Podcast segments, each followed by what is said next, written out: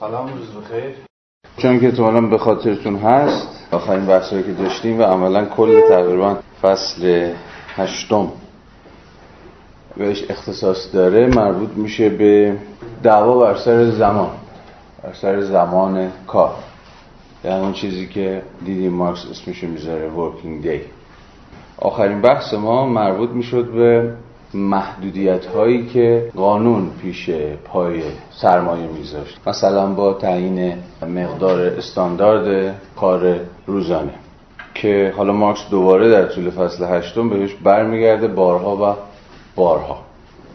اما الان در بخش سوم فصل هشت چون که از عنوانش هم پیداست میره سراغ شاخه هایی از صنعت انگلستان بدون محدودیت قانونی در خصوص استثمار. یعنی وضعیتی که هنوز قانون مانون و اینها مهاری بر سرمایه وضع نکرده. تا کنون گرایش به گسترش زمان کار و ولع گرگوار به کار اضافی را در عرصه ای مشاهده کردیم که تجاوزات عظیم سرمایه به گفته یک اقتصاددان بورژوایی انگلیسی از بیرحمی اسپانیایی ها نسبت به سرخپوستان هیچ دست کمی نداشت. این زیرنویس دو رو اگر ببینید این رو نقل کرده. حالا من دیگه نمی‌خونم. این تجاوزات سرانجام با زنجیر مقررات قانونی مهار شد. یادتون هم هست که از همینجا دوباره یک نیشی زدیم به مقدمه ویراست یک. دوباره برگشتیم. اون فراز مهم رو از مارکس که میگفتش که ما به همان اندازه که از توسعه سرمایه داری در رنجیم از توسعه نیافتگیش هم در رنجیم. که منظورش مشخصا اقتصاد آلمان بود.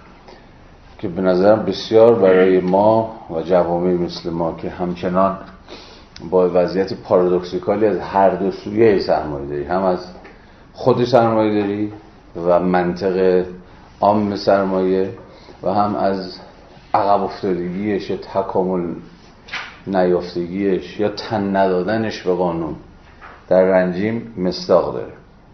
حتی در همین مثلا یک سال اخیر هم اگر بحث هایی که بین خود چپگرایان ایرانی در جریانه رو دنبال کرده باشید یکی از بحث های رایج همیشه همین بوده که باید به دنبال چی بود؟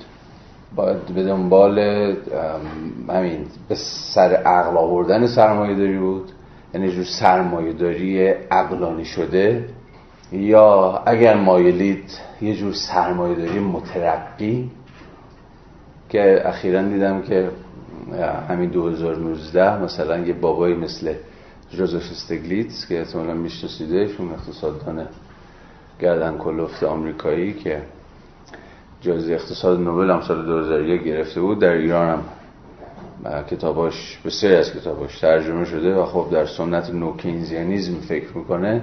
آخرین کتابش 2019 شدن همین هست به سوی سرمایه‌داری مترقی. و منظورش از سرمایه‌داری مترقی حالا اگر بخوایم از تعبیر مارکسی استفاده کنیم همین سرمایه‌داری به اصطلاح قانونی شده است. یا نه؟ مسئله بسیار فراتر از این که حالا خوشگلش کنیم یا مهارش کنیم یا قانونیش کنیم یا چیزای شبیه. مثلا همچنان و همیشه بر سر فراروی از سرمایه داری خب مثلا من شما احتمالا در نقد نولیبرالیزم با کینزیانیست ها همراهیم احتمالا. خب خیلی از نقدهایی که اونا به نولیبرالیزم وارد می‌کنن به زبان خود اقتصاد نرماله. ولی خب عموما در آلترناتیو ها دیگه به نظر میاد راه ها از هم سوا میشه. کسی مثلا مثل استگلیتز یا کسی مثل پول کروگمان این گنده های سنت نو کینزگرایی همه حرفشون در نهایت به همون مترقی سازی سرمایه با همین ملاحظاتی که سرش حرف زدیم. ولی به نظر میاد که چیزی که به هر حال مارکسیزم و دیگر شاخه های چپ رادیکال رو از منتا علیه چپ سرمایه داری که همون که اینزگرایی باشه جدا می‌کنه همین اندیشیدن به خود مسئله آلترناتیو. بر صورت چنان که می‌بینید برای مارکس بسیار اهمیت داشت و مارکس از کنارش به سادگی عبور نمی‌کرد که سرمایه داری با سرمایه داری متفاوته. نه منطقه عام سرمایه که فرماسیون های سیاسی تاریخی سرمایه داری. تا جایی که پای مثلا فرض بکنید که قوانین در میونه و هر چیزی از این دست. به حال می‌خوام اینو فقط بگم بهتون که بر حسب این حرفا و این بحثا و این دعواها تو خود جبا هم اختلاف و بحث و دعوا و کشمکش و اینجور چیزها وجود داره. این تجاوزات سرانجام با زنجیر مقررات قانونی مهار شد. اکنون نگاهی به برخی از شاخه‌هایی از تولید میاندازیم که در آنها استثمار کار هنوز حتی تا به امروز بی‌قید است یا تا دیروز چنین بوده است. خب این فصل هشتم که طولانی ترین فصل کتابه انبوهی از شواهد تاریخی مارکس برای ما اقامه می‌کنه که چنان که گفتم اغلبشم یا دست کم بخش عمدهش رو هم از گزارش های خود بازرسان کارخانه های انگلیسی گرفته که عموما به دست مجلس انگلستان موظف می شدن که سری به کارخانه ها بزنن و گزارش کنن وضعیت عمومی و شرایط حاکم بر محیط های کار رو در سطوح متفاوتی و در سویه های متفاوتی. خب اجازه بدید از فرازهای بسیاری از این شواهد بگذریم. و گل رشد هاشو فقط سوا بکنیم که در واقع در حکم مشتیست نمونه خروار. از شواهدی که مارکس اقامه می‌کنه. صفحه 274 پاراگراف دوم. هیئت منتخب حکومت انگلستان یعنی حکومتی که در ایلند تا دندان مسلح است صرفا اعتراضات ملایمی را که علیه کارفرمایان سازش ناپذیر دوبلین لیمریک کورک و غیره ابراز کرد. هیئت اعتقاد این نقل قوله. نقل قول از چی؟ هیئت منتخب در واقع انگلستان.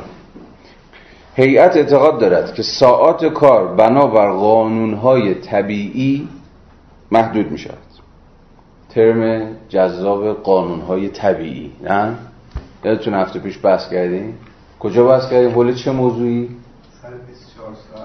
آه سر سقف ساعات کار روزانه. گفتیم به حکم ظرفیت طبیعی مثلا بدن انسانی ووکینگ دی نمی‌تونه از یه حدی بالاتر بره. نکته بامزه اینه که در گزارش هیئت منتخب دولت انگلستان هم باز این, این ارجاع به طبیعت هست به حکم طبیعت. به قوانین طبیعی اصلا نمیشه ساعت کار را از یه حدی بالاتر برد. یا به حال بر حسب قانونهای طبیعی ساعت کار محدوده. و نمی‌توان بدون مجازات آن را زیر پا گذاشت. اینکه کارفرمایان نانوایی ها با ترساندن کارگران از اینکه شغل خود را از دست می‌دهند آنان را وامی دارند که اعتقادات مذهبی و وجدان خود را نقض کنند. قانونهای کشور را زیر پا گذارند و به افکار عمومی بی باشند. همه اینها به کار در روزهای یک شنبه اشاره دارد داخل پرانتز. معلوم شد دیگه منظورش چیه؟ از اعتقادات مذهبی و فلان. یعنی در روز تعطیلی هم که خب روز مقدسیه خب تعطیل و اینها هم حتی بیان سر ناخشنودی را بین کارگران و کارفرمایان برمیانگیزاند و نمونه خطرناکی برای مذهب اخلاقیات و نظم اجتماعی به وجود میآورد. هیئت اعتقاد دارد که کار مداوم فراتر از دوازده ساعت در روز به زندگی خانوادگی و خصوصی کارگران دست درازی می کند و با دخالت در زندگی خانوادگی آنها و جلوگیری از انجام وظایف مردان به عنوان فرزند، برادر، شوهر و پدر به نتایج اخلاقی فاجعه باری می انجامد. ببینید که هیئت داره چجوری برای توجیه ضرورت محدودسازی کارروزانه به اخلاق و مذهب و خانواده و اینها هم متوسل میشه. حتی که اصلا گسترش زمان کار داره تجاوز می‌کنه به همه اینها به حریم خانواده به حریم اخلاق و به حریم دین. به این دلیل ساده که دیگه زمانی برای مؤمن مسیحی اصلا باقی نمونه که بخواد صرف عبادات کنه صرف خانواده کنه. به تحذیب اخلاقی بپردازه و غیره و غیره. کار بیشتر از دوازده ساعت سلامتی کارگران را به خطر می اندازد حالا یه سطح دیگه استدلال.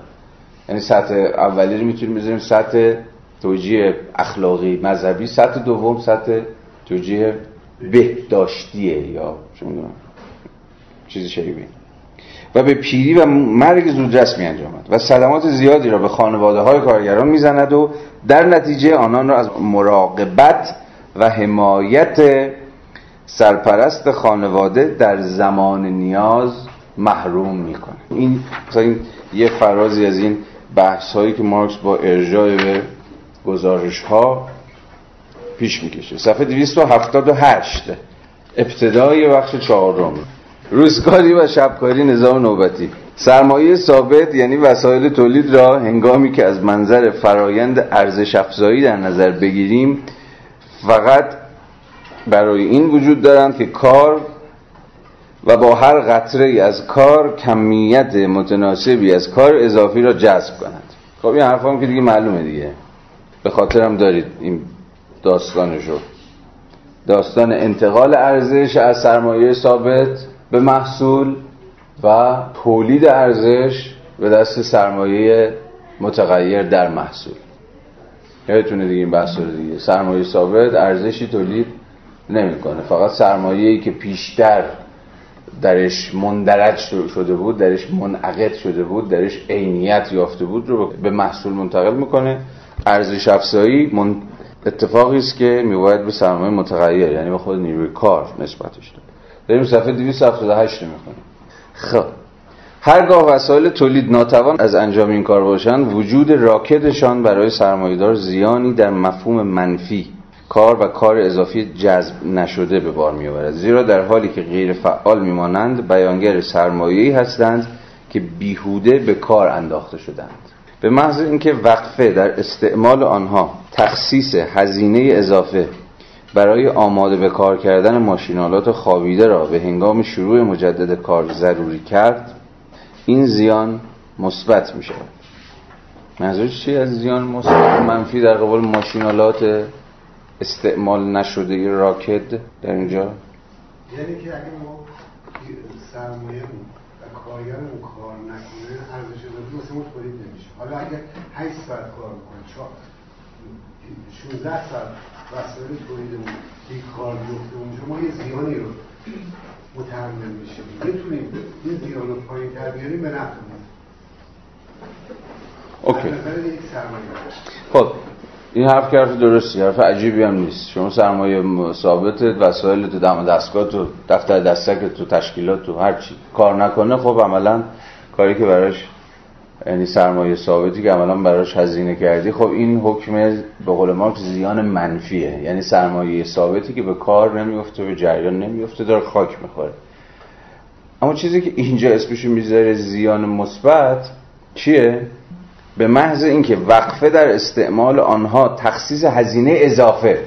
یعنی نه تنها اینا افتادن و دارن خاک می‌خورن اینها بلکه برای بکار افتادنشون شما دوباره باید یه چیزی یه هزینه اضافه ای متحمل بشید برای اینکه دوباره مثلا این خط تولیدی که کار نمی‌کنه رو دوباره به جریان بیاندازید. به محض اینکه وقفه در استعمال آنها تخصیص هزینه اضافه.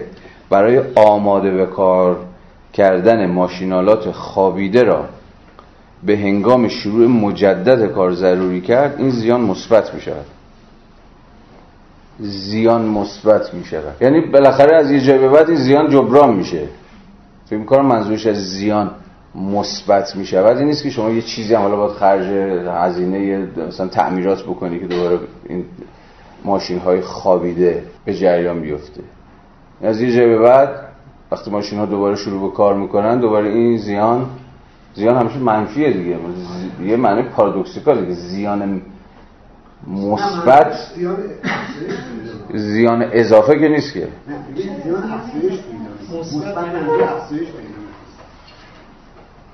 بعضی کارا ماهیتشون وقتی تمام میشه به خاطر اینکه ماشین که میخوابه ضایعاتش میره بالا. خود من مستقیم ماشین سرکار داشتم پلیپروپیلن یه خب.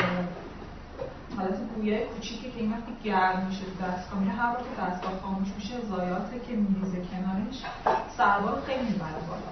در نتیجه سرمایه‌دار تمام کنه که سه شیفت آزمون که هیچ وقت دستگاه نخواهه ها جالب. چون بعدش هم به تناوب کار و آره. باز دیگه ایده نبود؟ مثل کورهای زوبر هم هست کورهای زوبر فلز هم همونجوری. اگه بخوابه کل سیستمشون به هم بخوره دوباره کارا انداخته آره. از اینهای خیلی بیشتری. آره. ولی اینجا به نظر خیلی آشکارا داره. از یعنی یه وقتی از شما از اون گفته کار و کار اضافی جزمی نشده. به صورت نگاتیو در واقع داره به شما ضرر می‌زنه. آن چیزی که باید به دست بیاد به دست نمیاد. این یعنی که در واقع وضعیت منفیه از یک وضعیت سالبه شما دارید اما یه وقتی از باید یه هزینه ایجابی هزینه دیگه رو هم علاوه بر اون هزینه بکنید که این اتفاقا باعث میشه یک جور در واقع ضرر مضاعف داره و این حالت ایجابی تولید شده. به نظرم به جای مثبت و منفی این از من مدل نمیاد ولی فکر می‌کنم سرمایه ایجابی این اولین چیزی که به ذهن خطور می‌کنه همینه. یعنی داره میگه که دو تا حالت داریم. ماشینا کار نمی‌کنن شما داری ضرر می‌کنی. و اینکه راه بیفتن باید خرجی هم بکنی خب این دو برابر ضرر می‌کنی.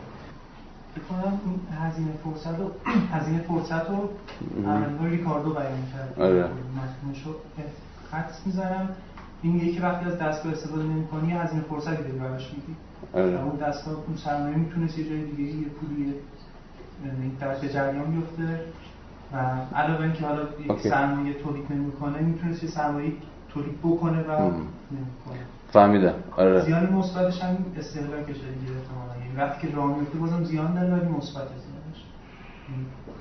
با سرمایه ثابت استهلاک داره ولی این زیان مثبته. از اون ور ارزش تولید خب یه دو سه تا قرائت خیلی متفاوت فهمیدیم اب نداره روزی همش بمونه. افزایش مدت کار روزانه فراتر از محدوده روز طبیعی و امتداد آن به شبها تنها به منزله مسکن عمل می کند اتش خوناشام را بازم اما استعاره معروف خوناشام. اتش خوناشام را برای مکیدن خون زنده کار اندکی تخفیف می‌دهد. من وسوسم که برای مکیدن خون زنده کار برای مکیدن خون کار زنده باشه که دوستمون اینجوری ترجمه کرده. چون پیشترها یادتونه دیگه تو بس خوناشا هم گفته کار مرده کار زنده را می‌خورد. مسئله خوناشامی آشامیدن خون کار زنده است لیوینگ لیبره. حالا اینجا دست کم در ترجمه داریم مکیدن خون زنده کار. بنابراین تولید سرمایهداری بنا به ماهیت ذاتیش گرایش به تصاحب کار در تمام شبان روز دارد. اما چون از لحاظ جسمانی امکان ندارد که بتوان پیوسته نیروی کار واحدی را شبان روز استثمار کرد سرمایهدار ناگزیر باید بر این مانع جسمانی چیره شود. به این ترتیب تناوبی بین نیروهای کاری که روز و شب مصرف می شوند ضرورت می که همون معنای روزکاری و شبکاریه. حالا شما از خودتون نپرسید که این جملات این چهار پنج جمله آخر چه ربطی به اون زیان منفی و زیان مثبت داشت؟ چه ضرورتی داشت که اون بحث مطرح بکشید ناگهان بعد از اون بحث ها پایین بکشه وسط که سرمایه به حکم طبیعت خودش می‌خواد کل روز و شب رو یعنی همه 24 ساعت رو تصاحب بکنه. اوکی این قبول. می‌خوام بگم که چه ربطی به استدلال قبلیش داره. یعنی چرا بلافاصله بعد از بحث زیان منفی و زیان مثبت با اون توضیحاتی که داد بگه خب بذارید بهتون بگم. سرمایه می‌خواد که کل روز و شب رو از آن خودش بکنه. به نظر اینکه ضرر برآمده از سرمایه ثابت و مختصات خاصی سرمایه ثابت داره باید از جانب زمان کاری بیشتر کار متغیر در واقع تنها بشه چون ما اول داریم در مورد سرمایه ثابت صحبت می‌کنیم دو نوع ضرری که می‌تونه به سرمایه‌دار بزنه و بعد در مورد صحبت کنیم. خب حالا باید روزکاری افزایش پیدا کنه روزکاری و نیمه‌وقته شدنش و متناوب شدنش. به نظرم اون ضرر میبایست از در قبل ارزش افزایی نیروی کار متغیری که در به سرمایه متغیری که در باید تامین بشه. من چه این برداشت دیگه؟ سیری ناپذیرش اشاره داره. که دیگه توی مرزی دیگه. مدام می‌خواد که به هر شکل ممکن نیرو موارد موضوعیش ترکیب و تغییر بوده که اون ارزش اضافه شد به حد اکثر ممکن برسونه. و هیچ جایی فکر نمی‌کنه این حد اکثر اون زیان باید با افزایش زمان کار اون زیان باید زیان منفی رو باید به سمت صفر بیاره. یعنی تازه مثلا از اونجا دیگه میشه فرصت سود اون زیان رو اونجا که میگه مثبت یعنی زیان کمش بکنه تا به صفر برسونه بعد از اونجا بعد دیگه من با این فهم همراه هم فکر می‌کنم تصادفی نیست که پای در همین ابتدا داره از یه جور وضعیت زیان حرف می‌زنه. وضعیت زیان چیه؟ جایی که سرمایه ثابت حالا به هر دلیل از کار افتاده خوابیده به قوله چیزا میگن دیگه تو عرف زبان روزمره بازاری هم هست. حالا کارخونه فلان خط خوابیده. وقتی خط خوابیده یعنی سرمایه ثابت ارزش خودش رو به تعبیری منتقل نمی‌کنه. یعنی نیروی کاری هم نیست که اصلا با این ابزار کار کار بکنه که بخواد ارزش تولید بکنه. نکنه برای همینه که اول پای زیان می‌کشه وسط. یعنی یه موقعیت اگزاجره. جایی که خط تولید تولید نمی‌کنه. یعنی ما با شرایط عادی که خب چرخ داریم میچرخه و امورات در جریان سرکار نداریم. یعنی یه وضعیت زیان دیدگی. با همین توضیحاتی که گفت. تا بگی که خب حالا برای جبران اون وضعیت زیان دیده ای که مضاعف هم شده دیگه دبل شده. یعنی نه تنها خط کار نمی‌کنه یا تا دیروز کار نمی‌کرد بلکه شما کلی هم خرجش کردی که دوباره دفتر دستکت را بیفت حالا برای جبران این خسارت انگار که سرمایه باید بیشتر بدوه. چون باید بیشتر بدوه باید تمام قد و تمام وقت کار بکنه. همه 24 ساعت رو ببله. ولی خب کیه که ندونه این سیری ناپذیری سرمایه ربطی به وضعیت مثلا استثنایی این یه ماه پیش خیلی ضرر کردیم الان بدویم جبران کنیم نداره. حتی در عادی ترین شرایط هم به حکم طبیعت خودش میباید زمان ورکینگ دی رو افزایش بده. که حالا چنان که مارکس هم در ادامه بیشتر صحبت خواهد کرد چیزی نیست جز افزایش نرخ استثمار. ولی به نظر میاد خط استدلالیش در اینجا یک ربطی به این ماجرای زیان دیدگی همون زیان منفی و حالا تازه مثبت شدن زیان که به معنای یه جور مضاعف شدن یا دو برابر شدن یا چند برابر شدن زیانه و حالا در ادامه ضرورت تشدید زمان کار روزانه داره تاریخی نشده سرمایه ثابت هم نمی‌تونه کل 24 ساعت کار کنه. کجا تاریخی شده؟ یعنی که ما الان هیچ دستگاهی نداریم که بتونه کامل کنه. یعنی الان هم کار کشیدن از حدی بیشتر استهلاک رو بالا می‌بره. سرمایه ثابت هم مثل سرمایه متغیر نیاز به همون ساعت ریکاوری و اینا داره. آره اونا هم باید استراحت کنن. نه حرف درسته. آره. حالا خدایش نداریم هیچ چیزی؟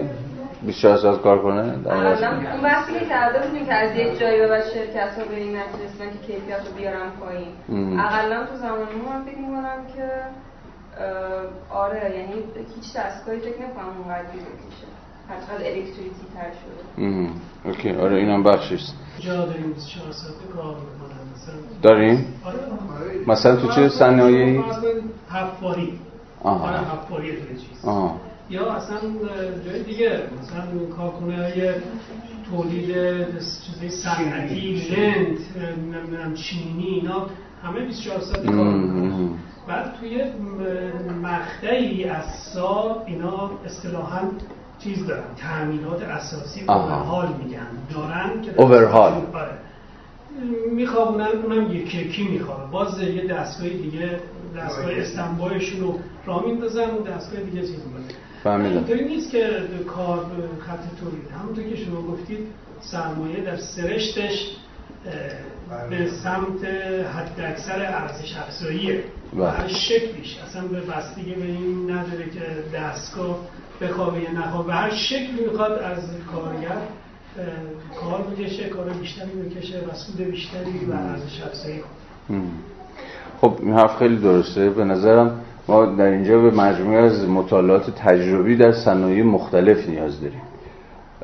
که نشون بده در هر یک از این صنایع به حکم اختزاعات درونیشون چه وضعیتی حاکمه.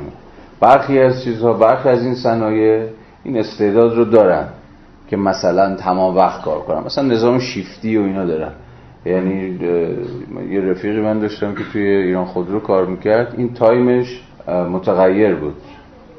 یعنی یه روز ممکن از هشت صبح بره تا مثلا هشت غروب یه روز ممکن از هشت غروب بره تا هشت شب. این معنیش این بود که کارخونه داره تمام وقت کار می‌کنه. ولی حالا شما تو اون شیفت چرخشی ممکنه که یه هفته به اصطلاح روزکار باشی یه هفته شبکار باشی. ولی این چرخ باید مدام بچرخه. ممکنه بشه نشون داد در صنایع دیگری باز به حسب اقتصادی روش اینجوری نیست.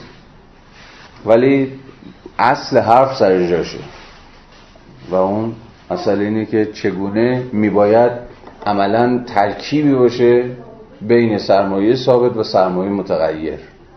و اینها در ترکیب سرمایه ما همیشه با ترکیب سرمایه سرکار داریم. هیچ وقت سرمایه ثابت به تنهایی و سرمایه متغیر به تنهایی نداریم. عموما این دو در ترکیب های باز متغیره با هم دیگه که دارن عمل می‌کنن.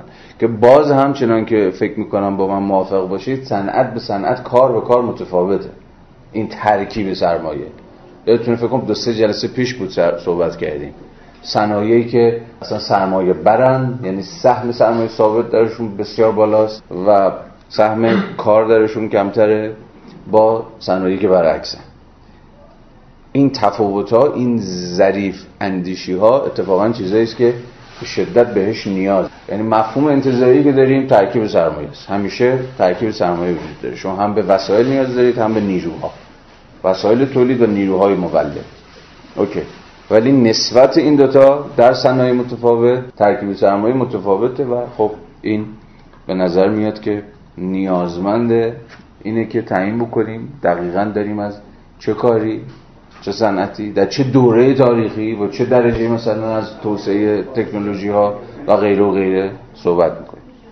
بریم جلو. 279 الان فقط خط تعلیم مارکس الان حواستون هست دیگه. داره از اینجا به بعد از شهوت سیری ناپذیر سرمایه برای افزایش زمان ورکینگ دی حرف می‌زنه. این این الان این خط داریم دنبال می‌کنیم.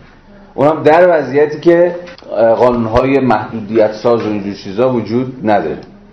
انگار با یه جور وضع طبیعی سر کار داریم. میشه اسمش رو وضع طبیعی سرمایه. با مزه است. وضع طبیعی سرمایه. به قیاس وضع طبیعی در فلسفه سیاسی. یعنی جایی که دولتی وجود نداره که مهار بکنه بیشین خواهی های انسان ها ما این اسمی رو می‌ذاریم وضع طبیعی دیگه natural state فلسفه سیاسی. انگار تو سرمایه هم ما با یه جور وضع طبیعی سرمایه سرکار داریم. یعنی جایی که هنوز نهادهای عمومی حالا می‌خواد دولت باشه می‌خواد مجلس باشه می‌خواد هر نهاد دیگه که شما فکر می‌کنید باشه. مهار و کنترل نکرده. نیروهای بیشین خواه سرمایه. صرف نظر از اثرات زیانبخش عمومی کار شبانه مدت فرآیند تولید که بیوقفه 24 ساعت ادامه دارد فرصت های مساعدی را برای فرارفتن از محدوده های کار روزانه فراهم می آورد نوشته محدودهای محدوده های کار روزانه فراهم می آورد نمونه های آن در شاخه های از صنعت است. جالبه خودش هم داره میگه ببین شاخه های از صنعت. صنعت شاخه به شاخش کار نوع به نوعش با همدیگه متفاوته. در برخی از شاخه های صنعت می‌تونه اتفاقایی بیفته که در برخی دیگر از شاخهای صنعت نمی‌تونه اتفاق بیفته. مثلا همین نظام شیفت کاری یا روز کاری شب کاری حالا داره میگه در شاخه های از صنعت که پیشتر ذکر شد و بسیار سخت و توان فرسا هستند. کار روزانه معمولا برای تمامی کارگران دوازده ساعت در شب یا روز است. اما مقدار زیاد کاری انجام شده فراتر از این محدوده در بسیاری مواقع به شهادت گزارش رسمی انگلیسی ها به راستی هولناک است. و باز هم چون که در پانویسان می‌بینید انبوهی از شواهد. یکی از این شواهد رو بخونیم. 280 به نظر می‌رسد که کار کردن روز و شب پسران این نقل قول ها داخل گیوم است. نقل قول از همون گزارشه. به نظر می رسد که کار کردن روز شب پسران چه در هنگام عادی و چه در شرایط فوقالعاده ناگزیر به کار کردن طولانیان ها می انجامد در حقیقت در برخی موارد این ساعات طولانی کار برای کودکان نه تنها بیرحمانه که باور نکردنی است یقینا در میان شماری از کودکان اغلب اتفاق می افتد که به دلایلی برخی از آنها از سر کار غیبت کنند. در این وجه جای آنها را پسرهایی پر می کنند که کار روزانه خود را به پایان بردند. از پاسخ یکی از مدیران یک کارخانه بزرگ نورد آشکار است که همگان این نظام را می‌شناسند. وی در پاسخ به این پرسش من که چگونه جای پسرهایی که غیبت می‌کنند پر می‌شود گفت آقا با جرأت می‌گویم که هم شما و هم من پاسخ را می‌دانیم. و موضوع رو تایید کرد. گفت می‌دونی دیگه برو خودت لوس نکن خودت جوابشو می‌دونی. یه چیزی دیگه هم که فکر کنم خیلی جاش خالیه عجیب جاش خالیه. همین مطالعات تجربی در قبال کارخونه ها کارگاه ها اداره ها از شرایط کار. ما یه چیزای شنیدیم مثلا. از کار سخت از نمی‌دونم کار موقتی از قراردادهای سه ماهه از تحقیر کارگران یا کارمندان توسط مدیر یا هر چیزی شبیه به این. ولی ببینید حواستون باشه همین مارکس در نیمه دوم قرن 19 هم روی انبوهی از شواهد تجربی نشسته می‌تونه کاپیتال رو بنویسه. التفات داریم این بسیار به نظر نکته حیاتیه. اینا مثلا از منظر چپ بازی و اینا نمیگم ها. مثلا از منظر خیلی چیز میگم. مثلا مگر مایلید اسمشو بذارید از منظر دغدغه علمی. ما به مجموعی از مطالعات کار نیاز داریم. مطالعات کار هیچ اصلا کاری هم نداریم. چپی شما راستی بالای پایینی می‌خوای انقلاب کنی نمی‌خوای انقلاب کنی. مطالعات تجربی از کارگاه ها آقا تو این کارگاه چه خبره؟ این چجوری دارن کار می‌کنن؟ شما میفرمایید این گزارش رو کسی تحقیق کردن که اصلا چپ نبودن. بله. این وابسته به نظام سهمیه بودن از اونجا حقوق می‌گرفتن. یکی از حسرت های همیشه من این بوده که ما در جامعه شناسی یه درسی داریم به نام جامعه شناسی کار شغل ولی یکی از خاک بر سرترین درس ها همیشه تو جامعه شناسی جامعه شناسی کار شغل یعنی مجال بسیار درخشانی بود در طول دوران مثلا تحصیل چون درسی مربوط به مقطع لیسانس. فرصت درخشانی بود برای یه سری از مطالعات و تجربه بچه ها در قبال حالا تجربه کار خودشون تجربه کار ننه باباشون تجربه کار پسرخالاشون چه می‌دونم هر چیز شبیه. یا مثلا فرض کنید ما نداریم یه مرکزی که مثلا مرکز مطالعات کار وابسته به دانشگاه X مثلا. یکی از ضعفای آکادمی ما اینه که مؤسسات پژوهشی جنبی در کنار دانشگاه نداره. مثلا کل دانشگاه تهران علوم اجتماعیش رو شیرش رو بکشی مثلا مطالعات و چیز داره. البته اونم به نهاد قدیمیش از 70 سال است. یا مثلا این زمانی مرکز مطالعات زنان داشت که الان تعطیله. این مؤسسات های جنبی وابسته به دانشگاه می‌تونن تو حوزه تخصصی مطالعات درخشانی انجام بدن. مثلا فرض کنید اگه ما یه مرکزی می داشتیم مرکز مطالعات نابرابری. مرکز در فرض کن 10 سال 20 سال انباشتی از مطالعات پیوسته یه سال به سال ماه به ماه راجع مثلا انواع اقسام نابرابری ها در ایران انجام میده. هیچ کاری هم نمی‌کنه اصلا نظر پرداز هم نمی‌خواست. فقط چرا عدد می‌داد؟ هر سال یه عدد میریخت روی میز. بعد حالا می‌شد با این عدد مددها کلی کار کرد. به هر حال بگذاریم ولی سرچون درد نمی‌دونم از اون قرقرای روزانه است. ولی خب به هر حال آدم نمی‌تونه به این چیزا فکر نکنه. به ویژه از حیث این که به نظرم میاد که شدت به اینها برای هر شکلی از فهم وضعیت. فقط دارم میگم خیلی متواضعانه دارم میگم برای فهم وضعیت نمی‌تونیم به این دست مطالعات نیازمند نباشیم.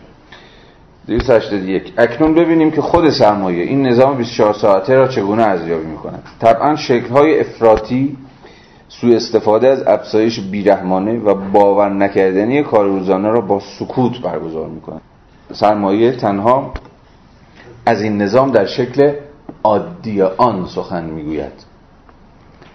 نه در شرایط زیاد کارانش که مستلزم به قول خودش کشیدن شیره جان نیروی کاره. همون تز اگزاستشن که فکر کنم چند هفته پیش سرش صحبت کردیم. اماکس عملا اینجا داره از یه جور چیز دیگه اگزاستد کردن نیروی کار داره حرف می‌زنه. نه تا عوض نمی‌کنه. به نظر نه داخل گیومه گذاشته. وقتی می‌ذاره داخل گیومه یعنی که طبیعی. اینجوری باید کنیم طبیعی. این طبیعی که طبیعی نیست. خب آره طبیعی باشه که مثلا تیکه به نظام لیبرال همه آره خب، تیکه که زیاد میندازه اینم یکی. خب بریم جلو. صفحه 285 بخش 5 فصل 8 مبارزه برای کار روزانه متعارف. خب دیگه داره دعوا شروع میشه. مبارزه بر سر کار روزانه متعارف. قانون های افزایش اجباری کار روزانه از اواسط سده 14 تا پایان سده 17 کار روزانه چیست؟ تازه بعد این همه حرف زدن می‌پرسه کار روزانه چیست؟ مدت زمانی که سرمایه می‌تواند نیروی کاری را مصرف کند که ارزش روزانه را پرداخت کرده چه اندازه است؟ و بله. کار روزانه تا چه حد می‌تواند فراتر از مقدار زمان کار لازم برای بازتولید خود نیروی کار افزایش یابد؟ سوالش که روشنه دیگه. یعنی زمان کار اضافی رو سرمایه چقدر می‌تونه کش بده؟ چقدر می‌تونه اضاف کنه؟ چنان که دیدیم سرمایه به این پرسش ها چنین پاسخ میدن کار روزانه شامل 24 ساعت کامل است. که از آن باید چند ساعت را برای استراحت کم کرد زیرا بدون آن نیروی کار مطلقا قادر نیست کار خود را دوباره از سر بگیرد. یعنی همواره چیزی کمتر از 24 ساعته کار روزانه. به اختزای قانونهای طبیعیه که همینجا هم دوباره داره بیانش می‌کنه. خلاصه باید یه بخوابه یه چرتی بزنه دیگه نمیشه که.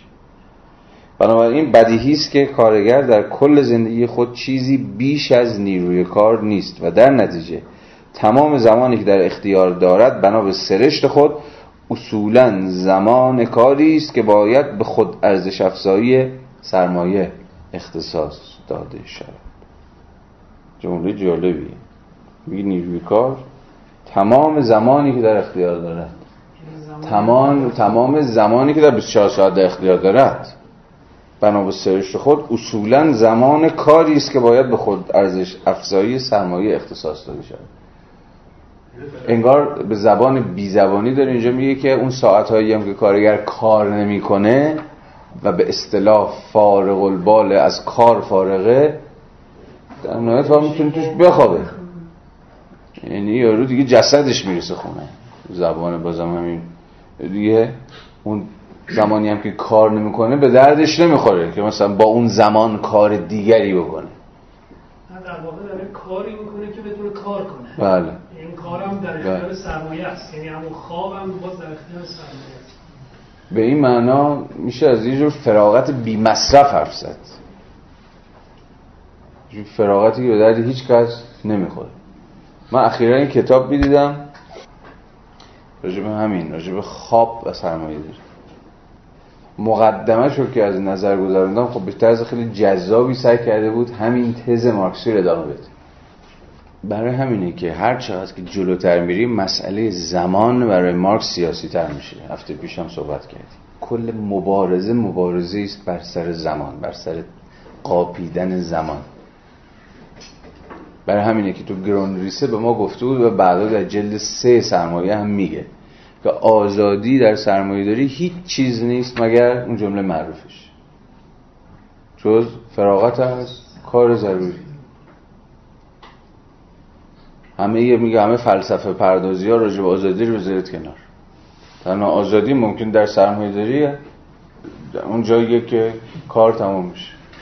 کار روزانه تموم میشه. کار ضروری تموم میشه.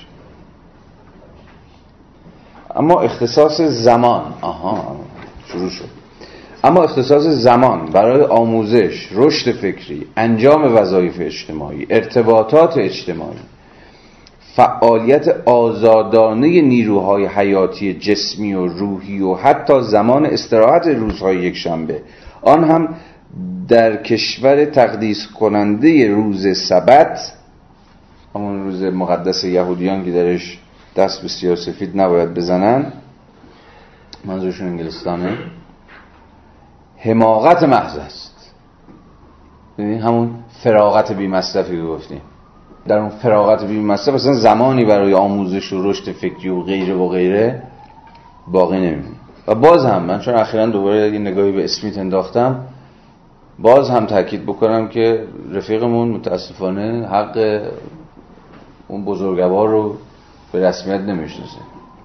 اسپریت فرازهای بسیار درخشانی داره. در همون فصل اول کتاب ثروت ملل که رجوع تقسیم کاره راجع به مسئله کار بیگانه شده و کارگر بیگانه شده که همه زندگیش فقط مجبور یه کار بکنه و همه زار و زندگیش هم هیچ چیزی جز انجام کارهای تکراری و عملا هیچ فرصتی و هیچ فراغتی برای به خود رسیدن و پرورش نفس براش باقی نمیمونه. باور بفرمایید مگه همین الان اون فرازهای اسمیت رو میخوندم و به شما نمی‌گفتم که دارم آدم اسمیت رو می‌خونم؟ هر آینه شما می‌گفتید که مارکس. چه چیزایی میگه؟ بری کردم مثلا اینجوری. توی این لیست چیزایی که گفته آموزش نباید جزء باز تولید نیروی کار محسوب بشه. سوالی که از دفعات قبلم دارم. مثلا وقتی میگه باز نیروی کار فقط معاشش رو در نظر می‌گیره. ولی معاش علاوه اون مهارتی که به دست آورده یعنی آموزش. تحصیلی که کرده همین تا بتونه بشه نیروی کار از انسان تبدیل بشه نیروی کار. خب مارکس در اینجا منظورش آموزش پرورش قوای و استعدادهای و بالقوگی های انسانیه.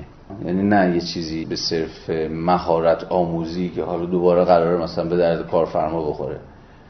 مثلا آموزش حین خدمت یا آموزش حین کار یا چیزی شبیه این. از آموزشی داره حرف می‌زنه که قوای درونی شما رو بال و پر میده و شکوفا می‌کنه و امکانی رو فراهم می‌کنه که به چیزی متفاوت از آنچه که تا امروز بودی بدل میشه به این معنا با سودای روشنگری در قبال آموزش همراهه. با تز آلمانی بیلدونگ همراه. یعنی چون در اون سنت آلمانی داره فکر می‌کنه دیگه. این اولا آموزش به معنای آلمانیش همون بیلدونگ به معنای یه جور فرهیخت سازیه. در واقع یه جور استعاره که از درون کشاورزی اینا اومده بیرون. با چیز دادن دیگه شکوفه دادن بذر. اصلا cultivate کردن culture فعل cultivate کردن ناظر بر چیه؟ امر پرورش یافته و بال و پر گرفته و شکوفان شده است. یعنی کسی که آموزش دیده گل داده. چی چیش گل داده؟ توانایی هاش و بالقوگی هاش و هر چقدر بالقوگی ها بیشتر فعلیت پیدا بکنه شما متفاوتتر خواهی بود. یعنی آموزش باید اینجا به معنی یه جور تولید تفاوت بفهمید با آموزش ما متفاوت میشیم. همون تز شدن مارکسی. اما سرمایه با شهوت بی حد و حصر و کورکورانه خود و با ولع سیری ناپذیرش برای کار اضافی نه تنها از اخلاق بلکه از حدود جسمانی کار روزانه نیز تجاوز می کند سرمایه زمان لازم برای روی رشد تکامل و سلامتی را قصف می کند سرمایه زمان لازم برای مصرف هوای آزاد و نور خورشید را می رو باید در وقت غذا خوردن چانه می‌زند. در وقت غذا خوردن چانه می‌زند و هر جا که امکان داشته باشد آنها را در خود فرایند تولید میگنجاند تا غذا به همان نحو به کارگر به عنوان وسیله صرف تولید خورانده شود که زغال به دیگه بخار و روغن گریس به ماشین. خواب عمیق را که برای احیا، تجدید و تازه کردن نیروهای حیاتی ضروری است به چند ساعت استراحت تقلیل می‌دهد که برای تجدید حیات هر سازواره کاملا فرسوده واجب است. در اینجا حفظ متعارف نیروی کار نیست که حدود کار روزانه را تعیین می کند بلکه در عوض بیشینه مصرف ممکن روزانه نیروی کار بدون توجه به اینکه تا چه حد ممکن است ناخوشایند اجباری و عذاب باشد حدود زمان استراحت کارگران را تعیین می کند در اینجا حفظ متعارف نیروی کار یه چیزی شبیه به حفظ زمان متعارف نیروی کار. جور حفظ متعارف؟ حفظ متعارف چی؟ سرمایه نگران طول عمر نیروی کار نیست. آنچه بدان علاقمند است فقط و فقط بیشینه نیروی کاری است که در مدت کار روزانه می‌تواند به عمل واداشته شود. وی با کاستن از حیات نیروی کار به این هدف می‌رسد. به همان نحو که اجارهدار تماع با از بین بردن حاصل خیزی زمین محصول بیشتری را به یغما می‌برد. می‌تونید حدس بزنید که این شرایط یک اقتضای یا یک اگر بتوان گفت یک بستر تاریخی یک شرط تاریخی هم داره که شما با نیروی کار این گونه بتونید برخورد بکنید. یعنی اگزاستدش کنید خیالتون هم نباشه. شرطش چیه؟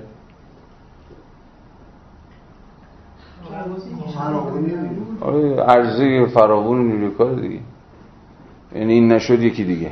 یعنی جایی که یه جور نگرانی در قبال نیروی کار جایگزین وجود نداره. شما با انبوهی از لشکر متقاضیان کار سر و کار دارید که حاضران در شرایط بدتر از این هم کار بکنن. انگلستان نیمه اول قرن 19 هم عملا با همین وضعیت مواجه بود. نیروهای آزاد کار حاضر بودن در بدترین شرایط هم برای صنایع محدود انگلستان کار بکنن با حواستون هم باشید. هنوز داریم از صنایع حرف می‌زنیم که درسته ممکنه بزرگ مقیاس باشن. ولی قدرت جذبشون پایینه. قدرت جذب نیروی کارشون. یعنی شما صنایعی داری که از یه تعداد بیشتری مثلا دیگه نمی‌تونن نیرو جذب بکنن اصلا. و از اون طرف هم شما با کسرتی از علاقمندان به کار سر کار دارید یعنی اگه بخوای با یعنی داستان میشه تا حدی با ماجرای عرض و تقاضا توضیح داد عرضه ناچیز فرصت های شغلی در برابر تقاضای بالای مشاغل. هر کجا که تو بازار کار این تعادله به هم بریزه مطمئنا به ضرر نیروی کار به هم ردخور نداره. تو شرایطی که بیکاری بالاست قدرت چانه نیروی کارگر نمی‌دونم سندیکاها اتحادیه‌ها قراردادها همه چیز ضرر نیروی کار سقوط می‌کنه. مگر در وضعیت فرضی سازماندهی نیرومند این نیروهای کار. که مثلا سندیکا اجازه ندن که کارگرها با شرایطی غیر از شرایط مصوب سندیکاها تن به قرارداد با مثلا کارفرما بده بنابراین تولید سرمایه داری که اساسا تولید ارزش اضافی و جذب کار اضافی است. با افزایش مدت کار روزانه نه تنها نیروی کار انسانی را با محروم کردن آن از شرایط اخلاقی و جسمانی متعارف رشد و فعالیتش به نابودی میکشاند بلکه همچنین سبب فرسودگی پیش از موعد و مرگ خود این نیروی کار می شود تولید سرمایه داری با کاستن از حیات کارگر زمان تولید او را در یک دوره معین افزایش می‌دهد. اما ارزش نیروی کار شامل ارزش کالاهای لازم برای باستولید کارگر و تداوم حیات طبقه کارگر است. پس اگر افزایش غیر طبیعی کار روزانه که سرمایه ضرورتا با گرایش مهار نشدنیش برای خود ارزش افزایی در جهت آن میکوشد زندگی کارگر منفرد و بنابراین مدت نیروی کارش را کوتاه می کند نیروهایی که مصرف شده اند باید سریعتر جایگزین شوند و باستولید نیروی کار کارگر تمام می شود درست همانند ماشینی که هرچه بیشتر مستحلک شود باستولید روزانه بخشی از ارزش آن افزایش می یابد بنابراین به نظر می رسد که منافع خود سرمایه در جهت کار روزانه متعارف است. خب چی شد؟ این که چیزه در واقع سرمایه به دلیل اون ذاتی خودش توی یه جایی خلاف منافع خودش هم عمل می‌کنه. وقتی که باعث میشه که من فکر می‌کنم اینطوریه حالا اینجا از حالت متعارف وقتی که خارج بشه خب نیروی کار زود از بین میره نیروی کار تجربه پیدا کرده اون از این مرسی. این از اون بنابراین های مارکسی ها. یعنی ناگهان داره با یه, با یه شیوه استدلالی داره میره جلو و شما انتظار دارید که همین خط رو دنبال بکنه ولی ناگهان یه بنابرینی میاد که کل خط استدلالی رو عوض می‌کنه. تا اینجا همه مسئله سر این بود که سرمایه داری شیره جان کارگر رو می‌کشه و فلان و فلان و فلان و فلان. همه عواقبش. حالا ناگهان بنابراین به نظر می‌رسد که منافع خود سرمایه در جهت کار روزانه متعارف است. یعنی نه کار روزانه. به نظر می‌رسد بشه خب اینم از اوناست این از اون حرف هست آره درست بنابراین از کجا آمد این بنابراین رو توضیح بده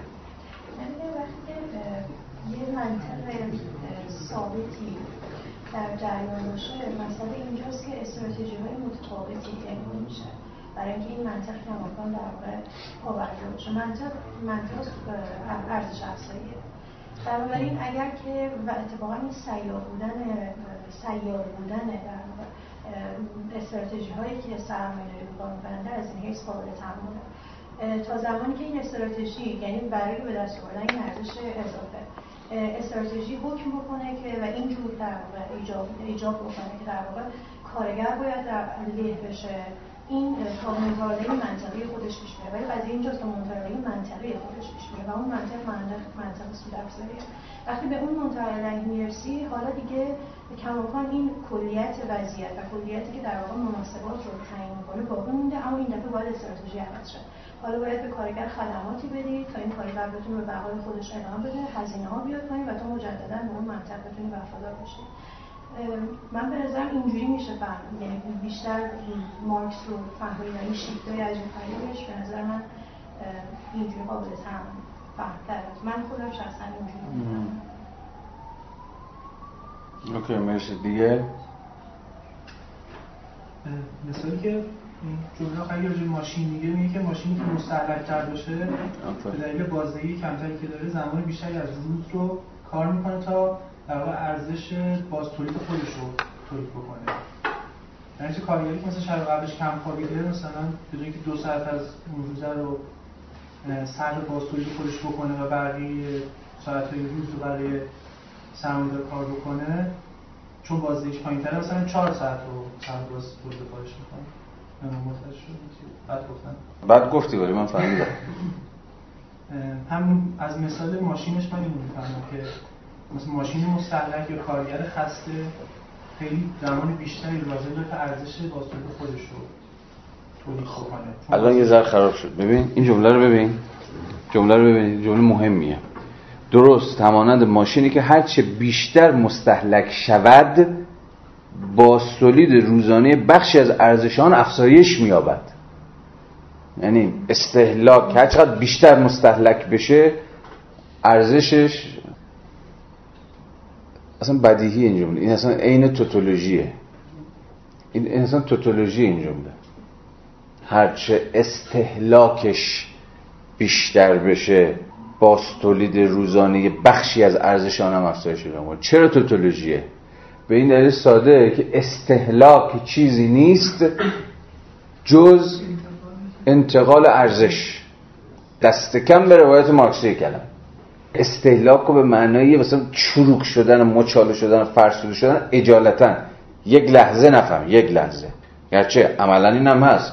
چقدر بیشتر که داره ارزشش رو منتقل می‌کنه داره چروکیده تر و فرسوده تر هم میشه. اما برای که توتولوژی رو بفهمیم یعنی هر چقدر بیشتر ازش کار بکشی اون بیشتر داره ارزش خودش رو باز تولید می‌کنه. نمیگه تولید میگه باز تولید دیگه چون ماش... سرمایه ثابته ماشینه. ماشین ارزش تولید نمی‌کنه ارزش ارزش خودش رو باز تولید انگار داره اینو میگه تا بگه آقا در قبال نیروی کار داستان همینه. یعنی چی؟ یعنی هر چقدر که نیروی کار رو بیشتر مستحلک بکنی اما همینجا شما از خودتون و از منتون الان خواهید پرسید که داستان استهلاک نیروی کار با داستان استهلاک ماشین از زمینی تا آسمانی با هم فرق می‌کنه نه؟ استهلاک نیروی کار مترادف با تولید ارزشه نه باز تولید ارزش.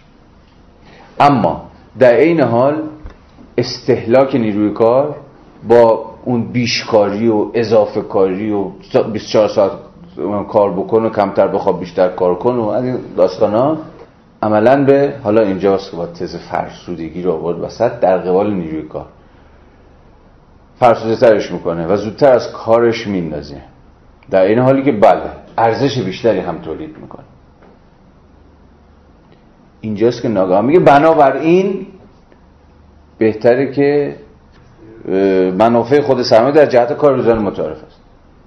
چرا بنابراین دقیقا به این دلیل ساده که کارگری که درگیر زیاد کاریه به این معنایی که تا الان گفتیم درسته ارزش بیشتری تولید می‌کنه. شما دادش 15 ساعت کار بکش.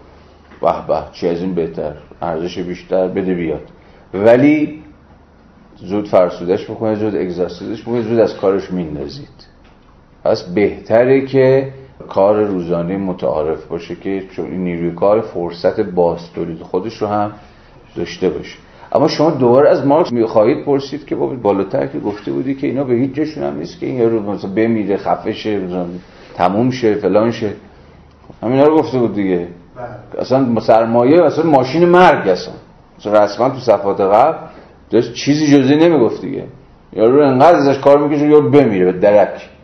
خیلی از جا حتی این شیوه سرمایه داریه حتی انگلیسی را یعنی در اوج در مهد در مهد سرمایه داری با قسمی بردهداری مقایسه می‌کنه. همون اندازه که برای بردهدار اهمیتی نداشت که واسطه این در واقع کشیدن شیره برده عملا داره برده رو می‌کشه برای سرمایه دار مثلا مهم نیست. همونجوری با کارگر خودش مواجه میشه. پس به نظر میاد که یه چیزی همچنان وجود داره. یه تنشی همچنان وجود داره. به رغم اینکه سرمایه ماشین مرگ نیروی کاره یا به تعبیری به کار گرفتن نیروی کار تا حد مرگه. و خب جاگزین کردنشه این مرد یکی دیگه.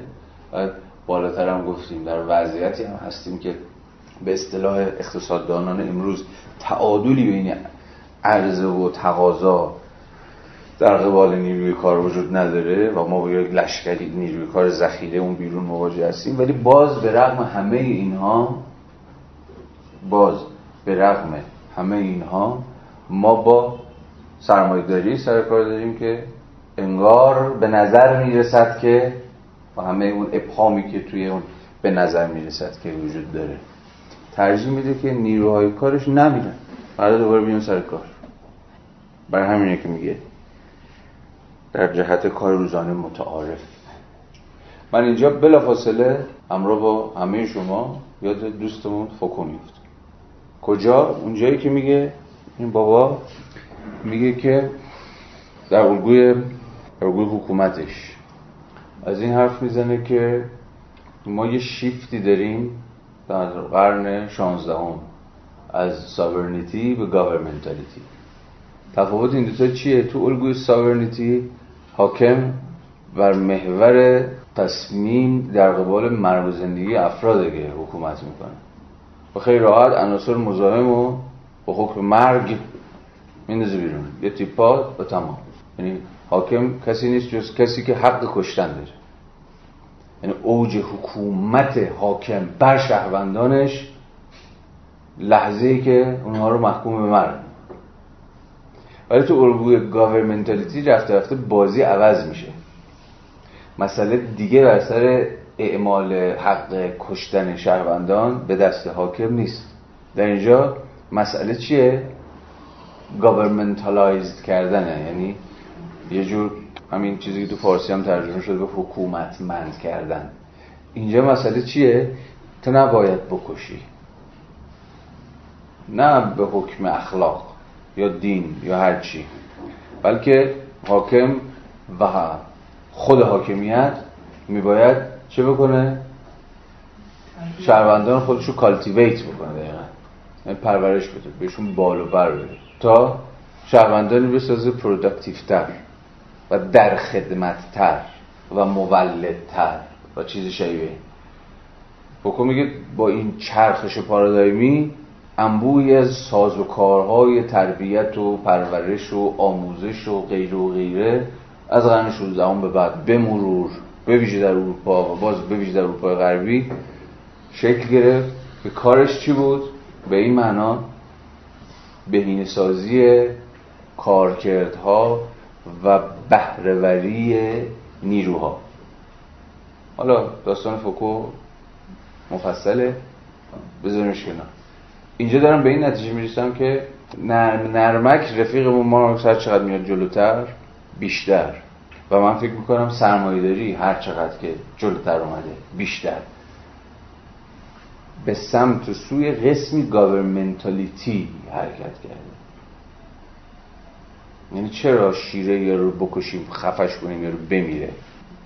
نه اتفاقا عوض شیره کشی عوض اگزاستد کردن نیروی کار فرسوده کردن نیروی کار که انگار همون اعمال حق حاکمانه سرمایه‌دار به کشتن نیروی کاره اتفاقا نیروی کار رو از مجرای یه جور تربیت بهینه سازی کرد. گرچه هنوز در این فراز نوبت به این این بحث های بهینه سازی و فلان و تربیت و اینا هنوز نرسیده مسئله چیه؟ فقط بر کار متعارف روزانه است. که چیزی نیست جز قابلیت نرمال نیروی کار برای باستولید خودش. اینجا من دو, دو تا تنش یکیش تنش بین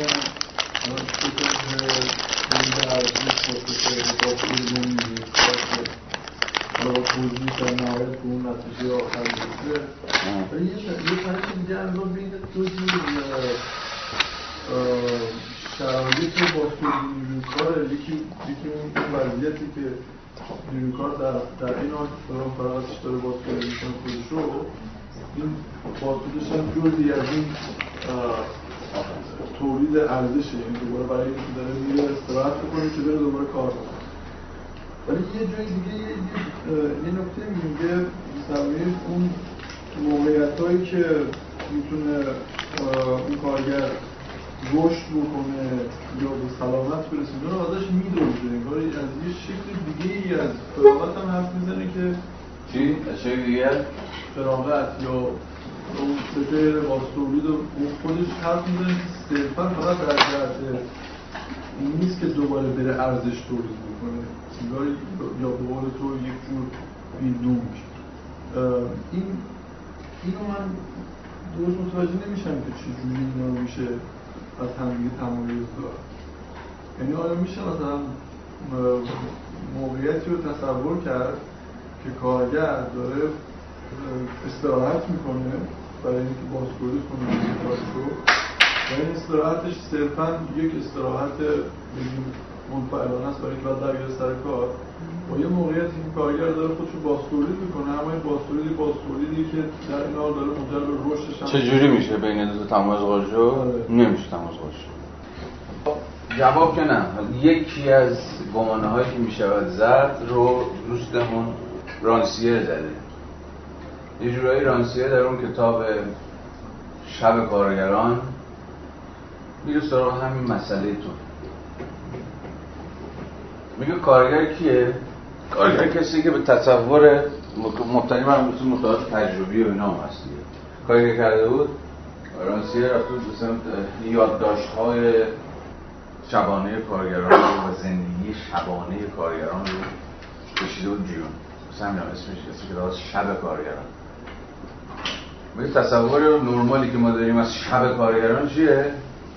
میخوابم مرکز صبح بیم سر رانسیر نشون داد که اتفاقا دست کم در تجربه که او داشت بررسی می‌کرد ما با کارگران مواجهیم که از اون توقعی که ازشون می‌رفت که شبا رو صرفا به استراحت و تجدید قوای نیروی کارشون برای که فردا سربارتر برن سر کار تخطی می‌کردن چیکار می‌کردن؟ میشستن کتاب میخوندن. به انبوهی از یادداشت‌های اینها و بحثای اینا راجع به کتابای فلسفی و فلان اینها انرژا میده. دقیقا می‌خواد بگی که ببین این کارگران مرز رو شکسته بودن. اون تصور نرمال و تصور متعارف از کارگر رو شکسته بودن. یعنی یه جورایی همون زمانی رو که میباید صرف باز تولید قوای جسمانیشون می‌کردن رو تبدیل کرده بودن به قول مارکس زمانی برای آموزش زمانی برای ارتباط گرفتن زمانی برای شکوفا شدن. حالا داستانش بسیار مفصله اون می‌بره توی مسئله توضیح امر محسوس و فلان من کاری به اون داستانش ندارم. ولی تا جایی که به این بحث ما مربوط میشه اتفاقا رانسر یه جورایی داره با همین تز مارکسی هم بازی می‌کنه. میگه دقیقا کارگرانی که کاری می‌کنن که در شرایط نرمال هیچ ازشون انتظار نداره یعنی همون مرز بین اون چیزی که داره میگی مرز بین فراغتی که صرف بازیابی و قوا میشه مثلا با استراحت و خوابیدن و فلان و اینها که مارکس میگه انگار فقط لحظه‌ای که طرف کار نمی‌کنه خرج میشه که بگیره بخوابه با فراغتی که صرف شکوفایی میشه صرف فعلیت بخشی به قوا و استعدادهای درونی میشه خواهد این مرزه رو کسی مثل رانسی با مطالب تجربی بشونه حالا برای مارکس مسئله اما به یک معنا خیلی هم کمی هم هست. یعنی چی؟ یعنی تا می‌تونید مبارزه کنید برای کار روزانه رو بیارید پایین. بارها و بارها در این کلاس صحبت کردیم و حتما دیگه شما بهتر از من به خاطرتون هست که من ارجاع دادم به مفاد مطالبات بین اول. که اولین هستش چیه؟ هشت ساعت کار در و سیاسی کردن باز دوباره مسئله زمان. که بسیار بسیار تز مارکسی هم هست تا می‌تونید ساعت کم کنید چون در این صورت دارید به روی آزادی میافزایید. اما باز تو می‌پرسی خب روی آزادی خب یارو توی زمان فراغت چیکار می‌کنه؟ دوره میگه میخوابه دیگه چیکار می‌کنه؟ امروز شما میگی خب چی مگه چیکار می‌کنه؟ میشه جور تلویزیون دیگه مثلا تصور که ما امروز از فراغت داریم به من چیزی که زمانی که توش هیچ کاری انجام نمیدیم دقیقا زمانی که توش هیچ کاری انجام نمیدیم. یعنی جور فراغت و بتالت با هم دیگه یکی شده. برای همین هم هست که به شکل پارادوکسیکالی مسئله حالا بر سر پر کردن اوقات فراغته. چون کسی نمی‌دونه با اوقات فراغتش چیکار باید بکنه. باید پر کنه حالا این با این پر کردن خودش رو موضوع کاسبی تبدیل شده. حالا چجور اوقات فراغت شما شهروندان عزیز رو براتون پر می‌کنیم؟ یا حالا دم دستگاه ایدئولوژیکی که بازم صحبتش بارها بارها شده چی تعیین می‌کنه که این زمان فراغت زمان بتالت نباشه؟ این زمان فراغت زمان ایدئولوژی نباشه؟ این فراغت زمان یللی و تللی نباشه؟ این فراغت زمان فقط بخوابم که دوباره با چنبه برم سر کار نباشه. هیچ هیچ ضرورت از پیش مشخص و تعیین شده ای نمیگه که این زمان فراغت به واقع چگونه مصرف میشه چگونه کار می‌کنه. جواب بسیاری از عواملیه که به نظرم شدت تجربی و شدت تاریخی. ولی یه چیز دستگم فقط برای مارکس روشنه. فقط همین یه چیز به نظرم برایش روشنه. و اونم اینه که زمان سیاسی است. و منظورش از زمان سیاسی است در درجه اول کمیت زمان اتفاقا. اتفاقا کمیت زمانی که سیاسی است. بعد کیفیت زمان یعنی نحوه مصرف زمان. در اینجا منظورم زمان فارغ البال زمان فراغته اهمیت پیدا می‌کنه. خب صفحه 290 آنچه تجربه به طور کلی به سرمایه‌دار نشان می‌دهد این است که همواره اضافه جمعیتی. ها. اینجا الان می‌خواد وارد همون بستر تاریخی که زیش صحبت کردیم اینا بشه. آنچه تجربه به طور کلی به سرمایه‌دار نشان می‌دهد این است که همواره اضافه جمعیتی یعنی مازادی نسبت به نیاز سرمایه. همون بحث بریک قبلمون. بتونه؟ گفتم عدم بله. اون عدم تعادل بازار کار به زبان اقتصاددانان نرمال امروز. یعنی عرضه بیش از اندازه نیروی کار در برابر تقاضای اندک یا ظرفیت جذب پایین کارخانه ها یعنی مازادی نسبت به نیاز سرمایه. برای ارزش افزایی در هر لحظه وجود داره. در هر لحظه تاریخی. جالبه داره میگه در هر لحظه تاریخی در هر لحظه تاریخی اضافه جمعیت وجود داره. باز به زبان اقتصاددان امروز یعنی چی این حرف؟ یعنی بیکاری هیچ وقت صفر نمیشه. در هر لحظه همیشه اضافه جمعیت هست. یه دی بیکاره اینو گفتم به زبان اقتصاد امروز دارم میگم. اگرچه این فوج جمعیت از نسل تشکیل شدن که فرسوده و طول عمر کوتاهی دارند و به سرعت جایگزین هم می‌شوند یا به بیان دیگر پیش از رسیدن چیده می‌شوند. جذاب جذاب. ببینید زمانی که مارکس داره می نویسه از خودتون بپرسید که اینا اون زیر لایه های متن بپرسید که متوسط عمر چند سال در دهه 1860 متوسط عمر یک فرض بکنید. مرد انگلیسی چند سال اختیار دارید.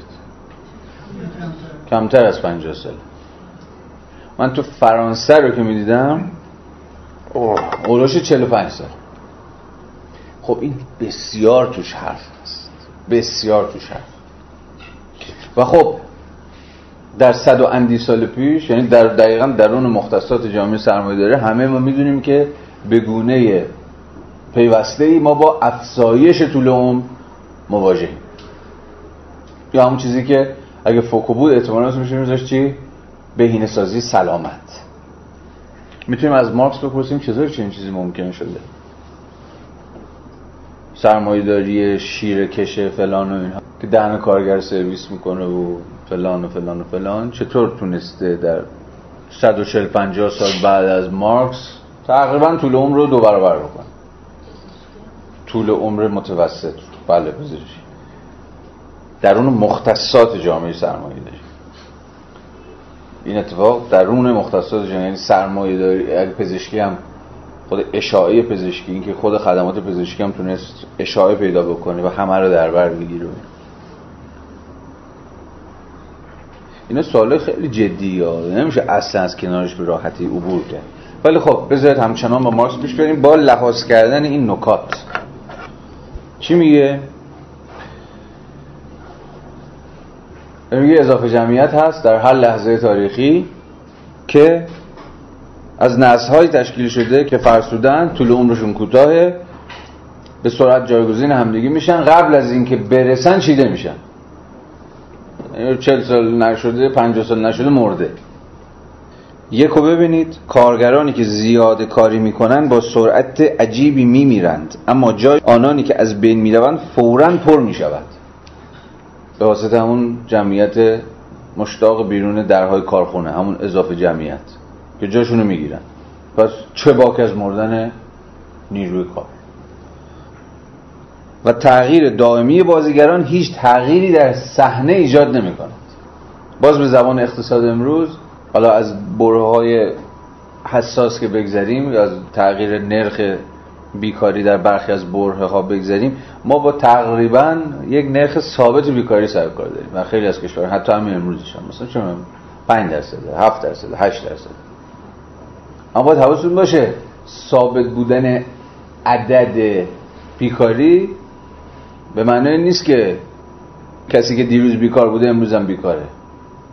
یعنی جای بیکار و با کار مدام داره عوض میشه. چیزی که ثابت باقی میمونه نرخ بیکاریه. یعنی کسی که دیروز بیکار بودن امروز میرن سر کار. باز جاشونو بیکاران امروز پر می‌کنن.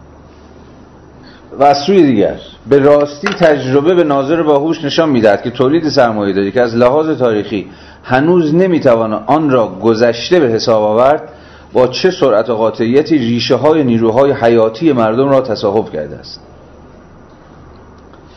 تجربه همچنین نشان می‌دهد که زوال جمعیت صنعتی تنها با جذب دائمی عناصر بکر و طبیعی روستاها به تأخیر میافتد و حتی کارگران کشاورزی با وجود هوای تازه و اصل انتخاب طبیعی که با قوت تمام میان آنها عمل می کند و تنها بقای قوی ترین افراد را اجازه می دهد همکنون یکی پس از دیگری می میرند باز پانویس دو رو ببینید که به یک گزارش دیگه ارجاع میده. سادرلند عموما به عنوان یکی از پیشرفته‌ترین استانها شناخته می شود اما در تحقیقات اخیر کشف شده که حتی در آنجا در مناطقی که روزگاری به دلیل داشتن مردان خوشندام و سربازان رشید معروف بود ساکنانش به نژادی تکیده و فرسوده تبدیل شدند. در سالمترین نقاط روی تپه های مشرف به دریا چهره های کودکان گرسنه آنها چنان رنگ پریده است که نظایر آنها را تنها در فضای آلوده کوچه های لندن می‌توان یافت. داره میگه این وضعیت حتی به مناطق کشاورزی انگلستان هم سرایت کرده. سرمایه که چنین دلایلی برای انکار رنج و عذاب انبوه کارگران پیرامون خود دارد همانقدر مجاز می‌داند حرکت واقعیش توسط دورنمای آتی فرسایش و کاهش نفوس نوع انسان. تعیین شود که توسط انقراض احتمالی زمین به دور خورشید. در هر کلاهبرداری ناشی از دلالی بورس همه می‌داند که روزی بازار بورس سقوط می‌کند. اما هر کس امیدوار است که پس از آنکه بارش طلا نصیب او شد و آن را در جای مطمئنی گذاشت گریبان همسایهاش را بگیرد. دنیا پس از من چه دریا چه سراب. شعار هر سرمایهدار و هر کشور سرمایهداری است. بنابراین سرمایه هیچ اهمیتی به سلامتی و طول عمر کارگر نمی‌دهد. مگر آنکه جامعه او را مجبور کند. مهم. پانویس. با اینکه سلامتی ملت یک عامل مهم سرمایه ملی است متاسفانه باید گفت که طبقه کارفرمایان به هیچ وجه در بازم نقل قول ها به هیچ وجه در صدد نیست. از این گنجین محافظت کنه و به آن حرمت بگذارد رعایت سلامت کارگران به کارخانه دارها تحمیل شده است. یعنی این گرایش درونی سرمایه داری نیست که داره حالا حق و حقوقی رو رایت می‌کنه در قبال کارگران.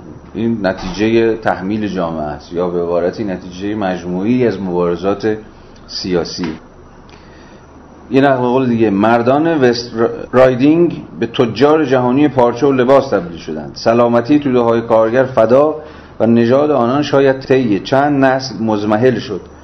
اما واکنشی در پیداش لایحه لورد شافتزبری ساعت کار کودکان را محدود کرد و غیره و غیره. باز هم از گزارش رئیس ثبت احوال. برگشت به متن. پاسخ سرمایه به شکایات مربوط به انحطاط جسمانی و ذهنی مرگ زودرس و شکنجه ناشی از زیاده کاری این است. آنگاه که این رنج بر لذت همان سود ما می افزاید چه جای عذاب بردن است؟ گوته. اما به طور کلی باید گفت که این امر آشکارا به حسن نیت یا سوء نیت فرد سرمایه‌دار وابسته نیست. باز هم تحلیل ساختارگرایانه مارکسی رو شما در اینجا شاهدید. ما کاری به نقد اخلاقی سرمایه‌داران پیف پیف و اخ اخ نداریم. الزام جایگاه ساختاری سرمایه داره که برای ما مهمه. که اقتضای جز این نداره که اون داستان قدیمی به دنبال افزایش سود و فلان خود باشه. بنابراین اگر شما سرمایه دار خوبم پیدا کردید بهش سلام برسونید و قدرشو بدونید اب نداره. ولی نقد اخلاقی نیست که با سرمایه دار خوب یا سرمایه داری بد این تحلیل بالا بیاد یا پایین بره. التفات داریم مسئله تحلیل ضرورت های پوزیشن های ساختاریه. برای همینه که میگه مسئله هیچ ربطی به سوء نیت و حسن نیت یه سرمایه مشخص نداره. که مثلا داره شیره یکی رو می‌کشه یا یکی رو نوازش می‌کنه. در رقابت آزاد قانونهای درونی تولید سرمایه داری. تصادفی نیست که اینجا بلا فاصله پای ترم قانون ها رو می‌کشه. وسط قانون یعنی ضرورت. و نکته بامزم اینه که بلا فاصله میگه قانون های درونی. یعنی سرمایه داری داره به اقتضای یه جور ایمننسی خودش عمل می‌کنه. یعنی بگونید درون ماندگار اگر مایلید بگونید ذاتی و سرشتش انگار میاد که چنین و چنان بکن در رقابت آزاد قانونهای درونی تولید سرمایهداری همچون نیروی جبری که نسبت به او بیرونی هستند. نسبت به او به نسبت به کی یعنی؟ خود سرمایه‌دار دیگه. نسبت به او بیرونی هست. اینجا هم بلافاصله یاد دورکم میفتید دیگه نه؟ دورکم میگه واقعیت های اجتماعی حالا این میگه قوانین سرمایه‌داری ولی برای دورکم اصلا خود جامعه اون چیزی که او اسمش می‌ذاره سوشال فاکتور نسبت به من و تو بیرونی نسبت به من و تو مستقلن. نسبت به من و تو عینی و همه اینها یعنی به من تو فورس وارد می‌کنن. اون چیزی که مارکس هم دقیقا اینجا اسمش می‌ذاره نیروی جبری. یعنی تبار دورکیم بدونی که لزوما مثلا کسی مثل دورکیم ارجابش بده یه جورایی مارکسه. البته خود مارکس هم سنت هگلی داره فکر می‌کنه. ما با یه جور ابژکتیویته دقیق ترین معنای کلمه سرکار داریم. سرمایه داری رو باید به مسابقه پدیده ابژکتیو بفهمید. یعنی امری مستقل و بیرونی. و در عین حال امری واجد فورس واجد زور واجد نیرو. که کنش های منو تصمیم های منو عملکرد من رو اگر نه دست کم مشروط می‌کنه. در رقابت آزاد قانونهای درونی تولید سرمایه‌داری همچون نیروی جبری که نسبت به بیرونی هستند در مقابل فرض سرمایه‌دار قرار می‌گیرند. هر کی ندونه فکر می‌کنه که این جمله رو دورکیم نوشته. در فصل اول قواعد روش.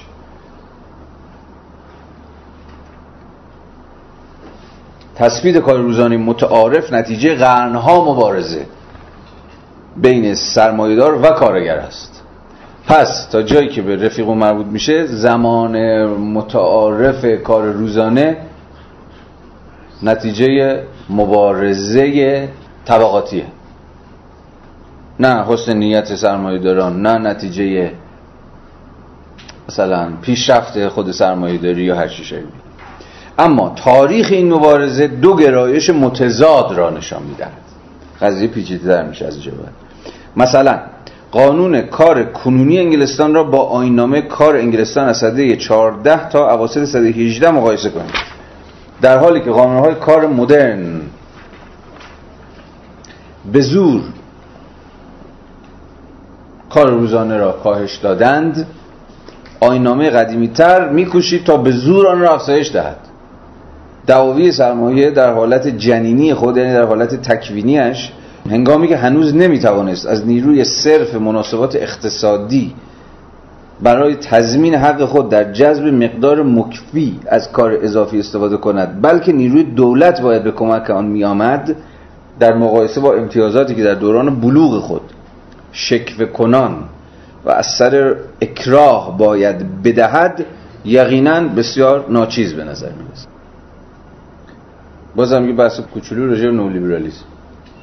نولیبرالیسم چیزی نیست جز پس گرفتن همه این امتیازهایی که یه روزی روزگاری سرمایه‌داری به واسطه شکست هایی که در مبارزه طبقات خورده بود داده بود و الان داره میگه خب بده بیاد.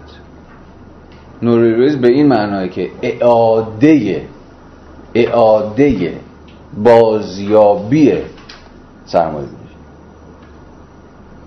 و برای همین هم هست که فکر می‌کنم اساسا نولیبرالیزم چیزی نیست جز پاسخ به بحران انباشت.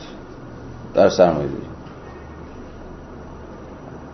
هر کجا که سرمایه داری به دلایلی با بحران انباشت مواجه شده سعی کرده این موانع رو از پیش رو برداره. حالا این مانع می‌خواد قانون کار باشه که مثلا ساعت کار محدود بکنه می‌خواد چه می‌دونم سندیکای کارگری باشن که زور طبقه کارگر رو سازماندهی می‌کنن.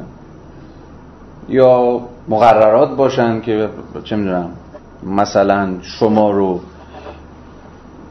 من می‌کنن از اینکه مثلا در این منطقه جغرافیایی میخه کارخونه آلاینده خودتو بکوبی یا هر چیزی دیگه شبیه. برای همینه که پولانی می‌تونه در سال 1944 کتاب بنویسه دگرگونی بود خیلی قبلتر از اینکه چیزی به نام نو لیبرالیزم ترم نو لیبرالیزم باب بشه و راجع به هیچ چیز حرف نزنه جز اون چیزی که ما امروز اسمش می‌ذاریم نو لیبرالیزم او اسمش می‌ذاره چی؟ پیشروی های بازار. و اون کتاب راجع به هیچ چیز نیست جز تنش درونی که بین سرمایه‌داری وجود داره بین اینکه در دوره های بازار پیشروی بکنه و موانعی که قرار محدودش بکنه قرار سنگ جلو پاش بذاره رو بزنه کنار. با دوره هایی که جامعه توانمند میشه اونقدر قدرت می‌گیره که بازار رو کنترل می‌کنه مهار می‌کنه و محدود می‌کنه. فلانی میگه تاریخ تاریخ 200 سالی سرمایه داری تاریخ نوسان بین این دو تاست. برهایی که بازار قدرت می‌گیره موانع رو می‌زنه کنار. و زمانی که جامعه قدرت می‌گیره و می‌خواد بازار رو کنترل کنه. کتاب که مبتنی بر اون هم انبوهی از شواهد تجربیه همین توالی بین دوره های بازارگرایی و دوره های می‌شود گفت که جامعه گرایی رو که برای این آقای پولانی همون سوسیالیزمه چون سوسیالیسم و پولانی چیزی جز کنترل دموکراتیک بازار بنابراین نئولیبرالیسم اتفاقا اگر بخوایم درست بفهمیم باید درون تاریخ تقریبا 300 ساله سرمایه‌داری بفهمیم. نه لزوما به مسابقه یک برهی که حالا مثلا با تاچر و ریگان و اینها دو سر کلش پیدا شد. این گرایش درونی سرمایه‌داری در دورهایی که باید خودش رو اعاده کنه. نیروهای خودش رو بازیابی کنه که ممکن نمیشه مگر اینکه جامعه رو کنترل رو نظارت رو محدودیت رو قانونها رو بزنه کنار. تا بتونه با فراغ بال بیشتری بدون مانع پیش میره این بسیار به نظرم نکته به این معنا و فقط به این معنا چیز جدیدی نیستش. گرچه در ورژن متأخرش اختزاعات و شرایط خودش شده. خب قرنها باید میگذشت تا کارگر آزاد داخل گیومه. یعنی مثلا آزاد. آزادی که آزاد نیست. همون 292 وسط مسطش به سبب توسعه شیوه تولید سرمایه‌داری به قراردادی ارادی رضایت دهد. برای پس الان فهمیدید که چرا آزاد گذاشتی گیومه. به قراردادی ارادی رضایت دهد. یادتونه دیگه اون فصلی که از کارگر به عنوان فرد آزادی حرف می‌زد که شکل آزادانه وارد قراردادی با کارفرما میشه و نیروی کار خودش رو آزادانه میفروشه به صاحب ابزار تولید.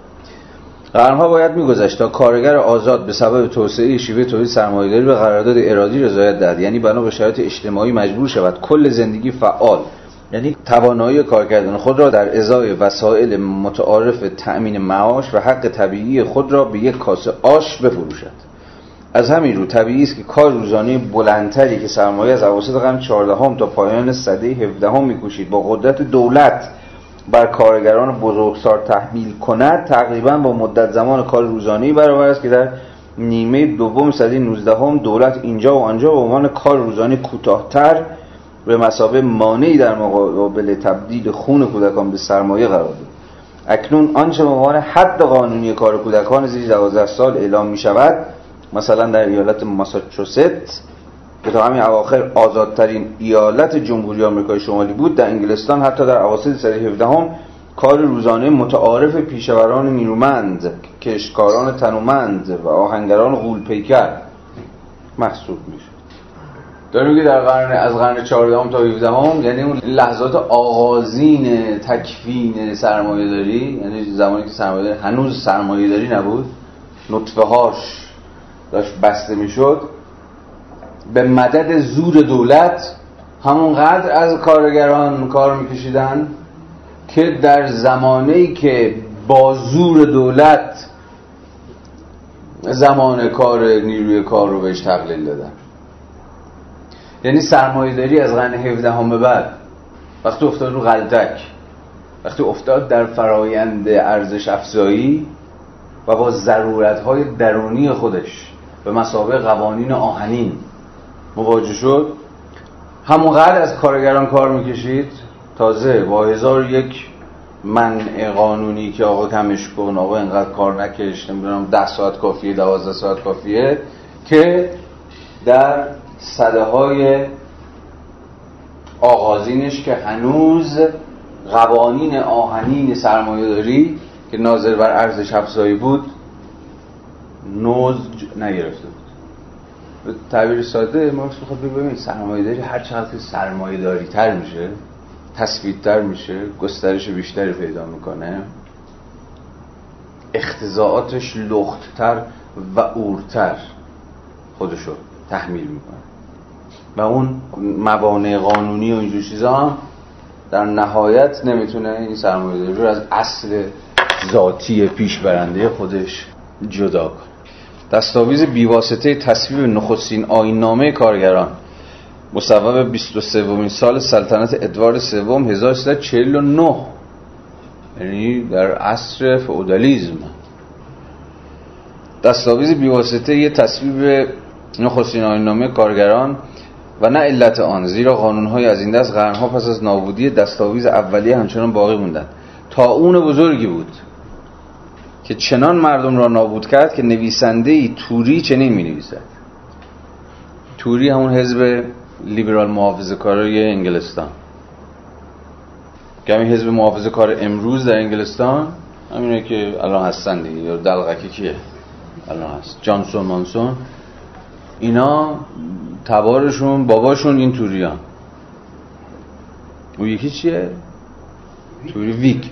ویک که آره همون لیبرال های انگلیسی برحال که نویسنده توری چنین نویسد یافتن مردانی برای کار با شرایط معقول یعنی به قیمتی که برای کارفرمایانشان مقدار معقولی کار اضافه باقی گذارد به قدری دشوار شده که کاملا تحمل ناپذیر است. یعنی میگه اون در اون زمان قرن 14 هم که قانون کارگران تصویب شد که احتمالا می‌تونیم حدس بزنیم قوانینی بوده ناظر بر تا حدی آسانسازی مثلا شرایط کار زمان کار و غیره و غیره به واسطه ضرورت بیرونی بود. تا اون بزرگی که نیروی کار کم کرده بود و دیگه نمی‌شد با نیروی کار هر جور که می‌خواین طرف بشید. بعد از این نیروی کار حتی امکان مراقبت کنید. حالا بذاریم جلو ببینیم اگه برعکسه که برعکسش بکنیم. به قدری دشوار شد که کاملا تحمل ناپذیر است. بنابراین موزهای معقول و نیز حدود کار روزانه توسط قانون تثبیت شد. برعکسه نظرتون؟ بله. توضیح بفهمید به خاطر اینکه اینجا میگه که این قانون که تصویب شد مثل تابو که 23 میلیون نفر جمعیت رو نابود کرد اینم کارگران رو نابود کردش و نیروی کار دیگه کم شد. و این گزارشگر داره میگه که دیگه نیروی کار پیدا نمیشدش که اون موضوع معقول بتونه کار چرا؟ چون اون به اینقدر کارگران رو از بین بردش. استاد پانویس دو میگه تا اون بزرگ 1347 تا 1350 که نزدیک 23 میلیون نفر. یعنی یک چهارم جمعیت کش. یعنی چی شد؟ نیروی کار کم شد. وقتی نیروی کار کم میشه چه اتفاقی میفته بحثای دقایقی و ساعت پیش ما رو به خاطر بیارین. گفتیم این باز بودن دست و بال سرمایه برای اینکه با نیروی کار هر کار می‌خواد بکنه یکی از دلایل سادهش این بود که یه اضافه جمعیتی وجود داره یعنی همون جمعیت بیکار پشت درها که می‌تونن جایگزین بشن یا با هر شرایطی حاضرن کار بکنن. حالا این داره میگه که 1349 قانون کارگران برای این تصویب شد که نیروی کار اونقدر کم شده بود که به قول خود این نویسنده که بشه اجرا میده. به ندرت می‌شد کسی رو پیدا کرد که اصلا بشه کار کرد. به این دلیل ساده به دلیل کم شدن نیروی کار عملا اتفاق افتاد این بود که موضوعهای معقول و حدود کار روزانه توسط قانون تصویب شد. روشن دیگه. صفحه 295 یه نقل قول دوباره در ادامه همین بحث. نقل قوله. نمی‌توانم بدون پرداختن به اظهار نظری پیش با افتاده که بر سر زبان هاست به این مشاهدات مختصر پایان دهم. می‌گویند اگر زحمتکش سایی بتواند در پنج روز آن اندازه به دست آورد که زندگیش را تامین کند تمام شش روز هفته را کار نخواهد کرد. از این رو نتیجه می‌گیرند که ضروری است با مالیات یا هر وسیله دیگر نیازهای زندگی را گرانتر کرد تا پیشور و کارگر کارخانه مجبور شوند که تمام شش روز هفته را بی وقف کار کنند. مایلم در اینجا نظر متفاوت خود را با آن سیاستمداران بزرگی در میان گذارم که به بردگی دائمی زحمتکشان این کشور معتقدند. آنان این پند آمیانه را فراموش کردند که زیاد کار کردن و نداشتن تفریح مایه بلاحت است. آیا انگلستان از ابتکار و مهارت پیشوران و کارگران کارخانه‌های خیش که تاکنون به کالاهای انگلیسی در کل اعتبار و معروفیت بخشیدند بر خود نبالیده است؟ این امر مدیون چه چیز بوده است؟ احتمالا هیچ چیز دیگری غیر از آسودگی توده کارگر به شیوه خاص خود در این امر دخالت نداشته است.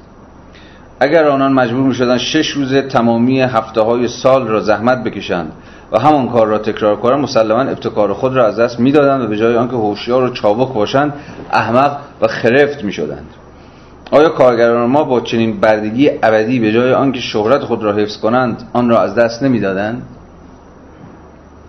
و چه نوع مهارت هنری را می‌توان از چنین حیواناتی انتظار داشت که به این شدت از آنان کار کشیده می شود بسیاری از آنها کاری را در چهار روز انجام میدن که فرانسوی ها در پنج یا شش روز به پایان میرسانند. اما اگر قرار باشد انگلیسی ها دائما جان بکنند بیمه آن می رود که از فرانسوی ها نیز پایینتر قرار بگیرند. مگر ما نمی‌گوییم شهرت مردم به دلاوری در جنگ مدیون گوشت کبابی و پودینگ های خوب انگلیسی در شکمشان و نیز روحیه مشروط خواهیشان برای آزادی است. پس چرا نباید نبوغ و مهارت برتر پیشوران و کارگران کارخانه های خود را مرهونان آزادی و آسودگی بداریم که آنان به شیوه خاص خود از آن بهرهمندند و من امیدوارم هرگز آنان را از چنین امتیاز و زندگی خوبی محروم نسازیم. زیرا به اندازه شجاعتشان منشأ نبوغشان است.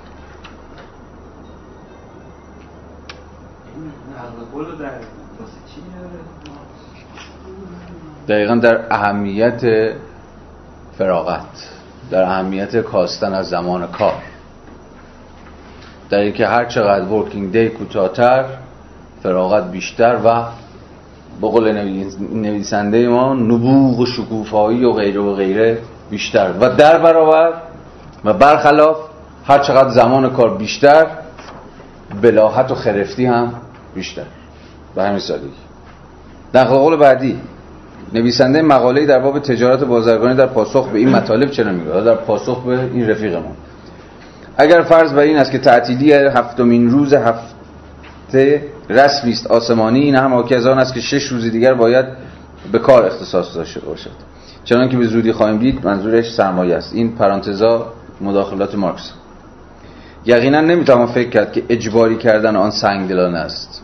داره عکس اون بابا استدلال می‌کنه. اینکه آدمی به طور کلی طبعا مستعد راحت طلبی و تنبلی است با تجربه تأسفبار رفتار کارگران کارخانه های من تایید شود که بیش از یک مقدار متوسط بیش از چهار روز در هفته کار نمی کنند مگر آنکه خاروار بسیار گران باشد. یادتونه چندین هفته پیش هم صحبتش کردیم.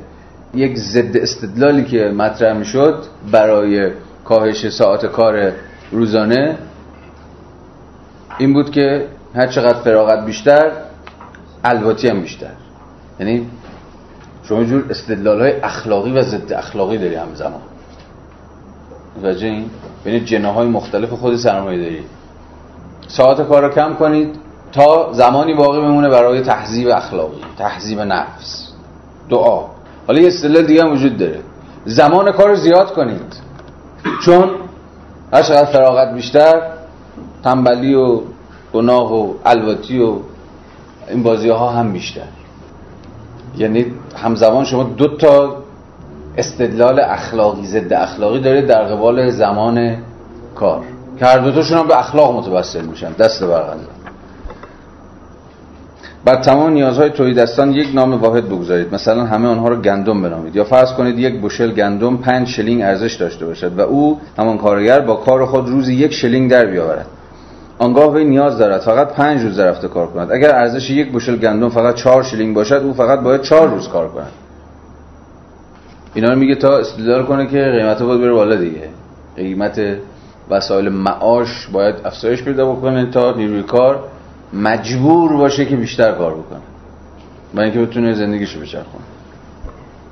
اما چون موسا در این کشور بالاتر از قیمت مایحتاج زندگی است کارگران که چهار روز کار می‌کنند پول اضافه دریافت می‌کنند که می‌توانند بقیه هفته رو به بتالت بگذارند امیدوارم به اندازه کافی روشن کرده باشم که کار متعارف شش روز در هفته بردگی نیست. خیلی روشن کردی. مردم زحمت ما یعنی کارگران کشاورزی به همین نفع کار می‌کنن و تمامی ظواهر نشان می‌داد که زحمت کشان تولید دست ما از همه خوشبخترند اما هلندی ها در کارخانه های خود به همین طریق کار می‌کنند و به نظر می‌رسد که مردمی خوشبخت هستند. فرانسوی ها نیست و زمانی که تعطیلات مانع کارشان نشود به همین نحو عمل می‌کنند. پانویس سره ببینید. مذهب پروتستان با تغییر تقریبا تمامی تعطیلات سنتی به روزهای کار نقش مهمی در تکوین سرمایه ایفا کرد. باز هم در ضرورت همخانی مارکس و وبر. این عملا فشرده تیز وبر دیگه نه؟ یعنی فشرده تر از این احتمالا نمی‌شد تیز وبر خلاصه کرد. اهمیت پروتستانتیزم نه از حیث الهیاتی که پیش گذاشت بلکه از حیث تعریفی بود که از ضرورت تکالیف روزانه فرد مؤمن مسیحی به دست داد. که تالیش که اثرش چیزی نبود جز دگرگونی در سازمان کار. نکته با مزه ماجرا که دقیقا مارکس به اهمیت پروتستانتیسم در تکنین سرمایه داره اشاره می‌کنه. چون که بعدها خود ببرم گفت سرمایه داری دیگه. امروز یعنی در قرن اوایل قرن بیستم که وبر اخلاق پروتستان روی سرمایه داری می نوشت دیگه. به قول خودش چی؟ ردای ریاضت و زهد پروتستان قرن 17 هم رو از تن به در آورد. اما توده مردم ما عقیده دارند که به عنوان انگلیسی از حق طبیعی آزادی و استقلال بیشتری نسبت به هر کشور دیگر اروپایی برخوردارند اکنون این فکر تا جایی که بر شجاعت سپاهیان ما تاثیر می‌گذارد به سودمند باشد. اما هرچه کارگران توحیدست کارخانه ما کمتر به این فکر بیفتند یقینا برای آنان و به حکومت بهتر است و غیره و غیره. بگذاریم. به این منظور و برای نابودی تنبلی هرزگی و افراد تز اخلاقیون برای مخالفت.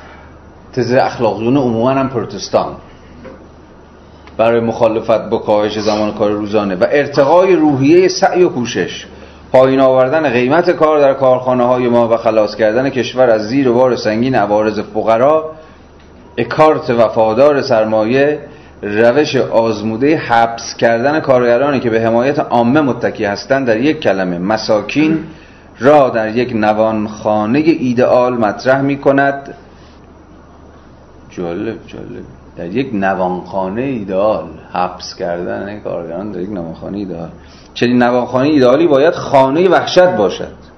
در این خانه وحشت در این نوانخانه ایدئال توحیدستان باید 14 ساعت در روز کار کنند که پس از کش ساعت غذاخوری 12 ساعت کار کامل باقی خواهد یاد این یارو افتادم. چسب هل افتادم. خیلی باحاله. یعنی واقعا جون میده برای یه کار چیز. 298 آخر. آن خانه وحشت برای بینوایان که سرمایه‌دار در سال 1770 1770 رویایش را می‌دید. چند سال بعد در شکل کارگاه غول پیکر برای خود کارگر صنعتی پا به عرصه وجود گذاشت. نام آن کارخانه بود. و این بار ایدئال سایه‌ای کمرنگ در مقایسه با واقعیت بود. اشاره به کی داره اینجا؟